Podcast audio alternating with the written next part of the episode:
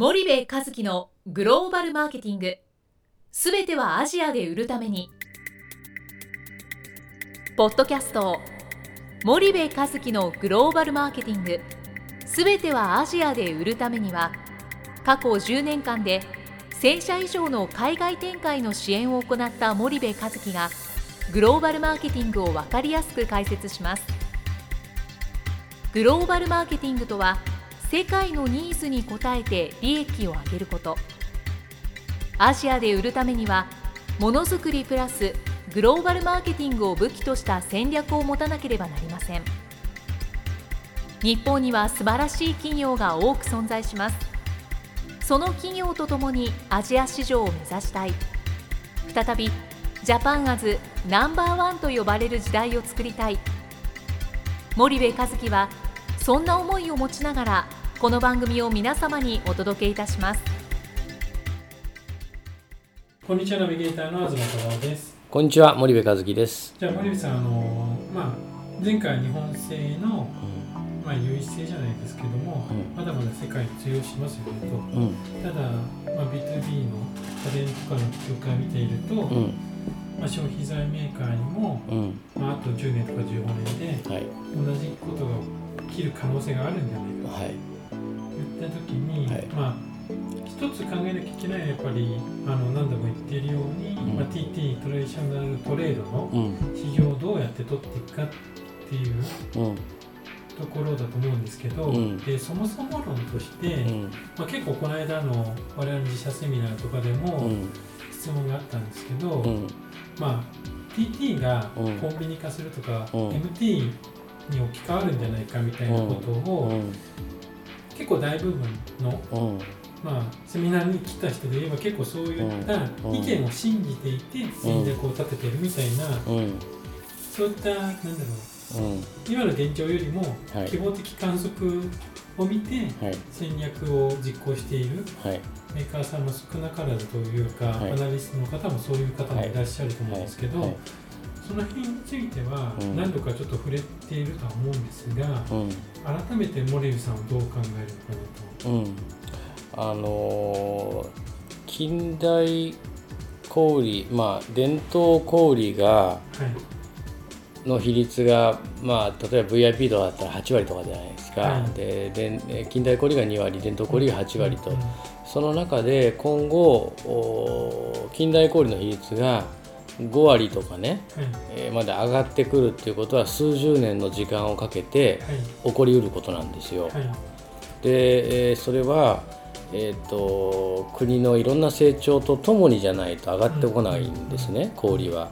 でなんで近代小売化するかっていうと自動車の普及率が増えてうん。道路が整備されて鉄道が走って地下鉄が通ってうん。いろんな国のその道路インフラ交通インフラが成り立つから初めて小売が近代化できるわけなんですよね。はい。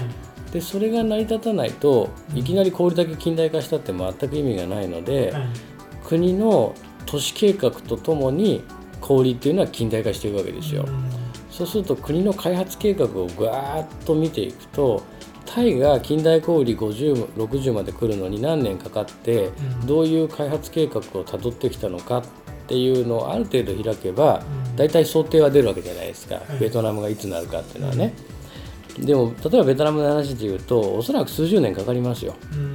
で数十年かかった時にじゃあ伝統小売が減って近代小売が増えるのかっていうとうん。必ずしもそうじゃなくて伝統小売は伝統小売で増えるんですね。はいはいはい。で、えっとその中で近代小売も増えていくと。うんでよくう日本の企業が間違っちゃうのは伝統小売は低所得者層が買い物をする場なんだっていう理解をしてるんですけど必ずしもそうじゃなくて我々にとってコンビニ的位置づけなわけですよ。うんですから決して低所得者だけが活用する小売ではないわけですよね。えー高所得者も活用すると便利だから活用するわけで、家から出てすぐ目の前にあるわけじゃないですか。でそうなってくるとこの近代小売で、えー慣れ親しんだ商品を、うん。あごめんなさい伝統小売で慣れ親しんだ商品を小売が近代化しても買うっていう可能性の方が著しく高いわけですよね。はいはい。でそうすると近代小売数十年後に近代小売が増えました。私たちの商品いい商品ですよ。参入しますってやったって、うんもう伝統小売からずっと買ってたものを買うわけですよ。はい。そうすると結局日本企業にとっては小売が近代化しようが何しようが、うん。もう今現状の伝統小売を取っていかないとはい。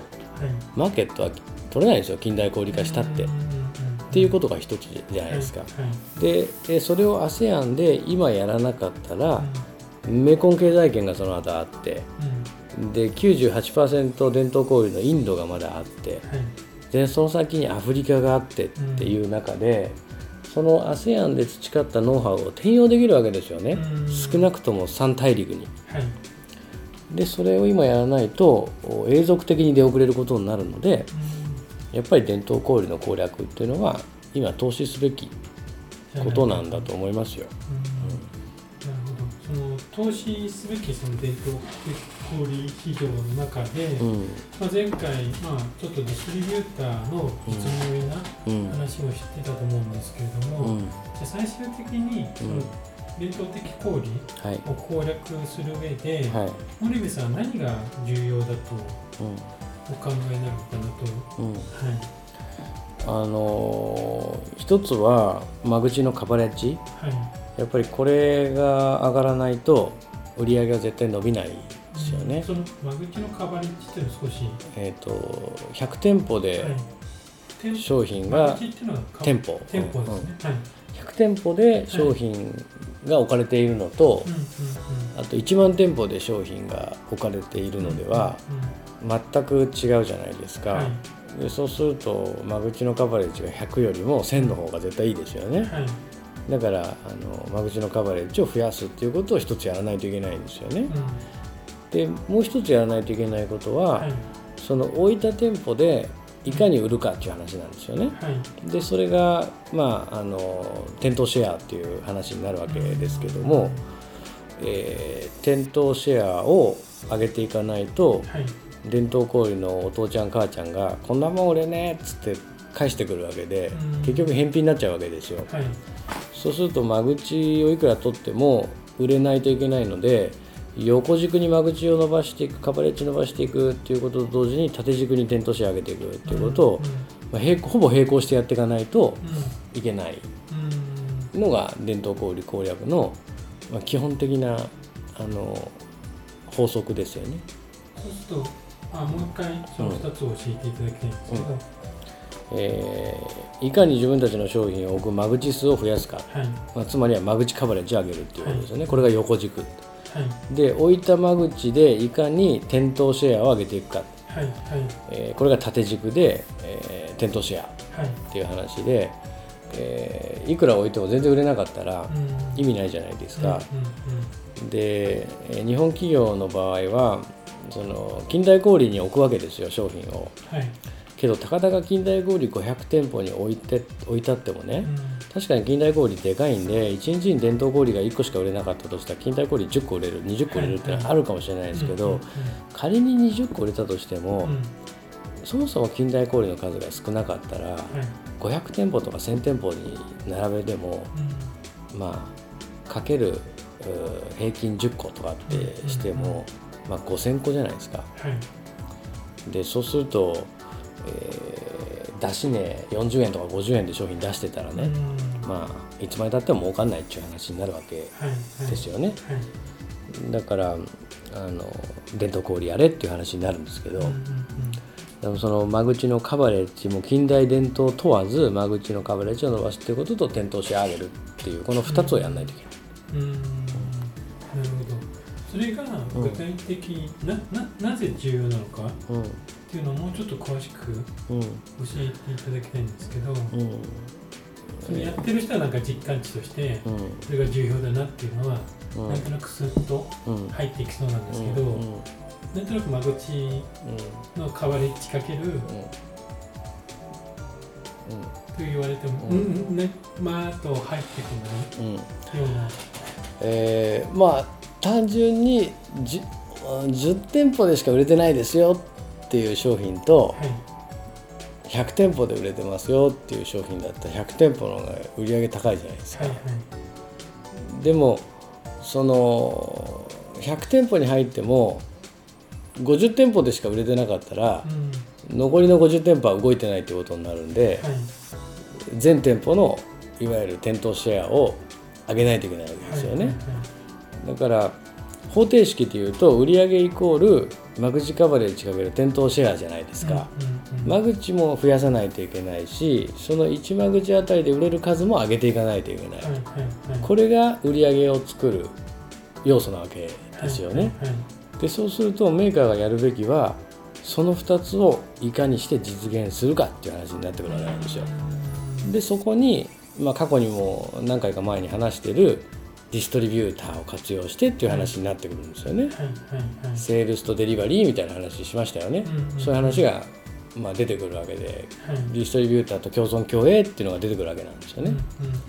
すべては間口カバレッジを増やすことと店頭シェアを上げること、もうここに尽きる。でこの2つが実現してるのにうちは売り上げが上がりませんっていうのは存在しないですよ物理的に。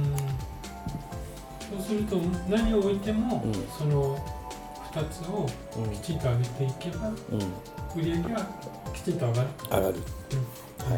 でその売り上げ上げるためにディストリビューターをどう活用するかっていうのを考えなければいけないと、その通りです。いうことですね。はい。わかりました。じゃあ森部さん、今日もお時間が来ましたので、はい、ありがとうございました。はい、ありがとうございました。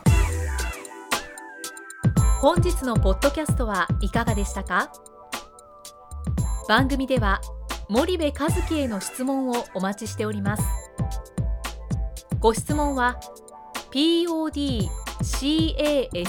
アットマーク spydergrp.com ポッドキャストアットマークスパイダー grp.com までお申し込みください。たくさんのご質問をお待ちしております。それではまた次回お目にかかりましょう。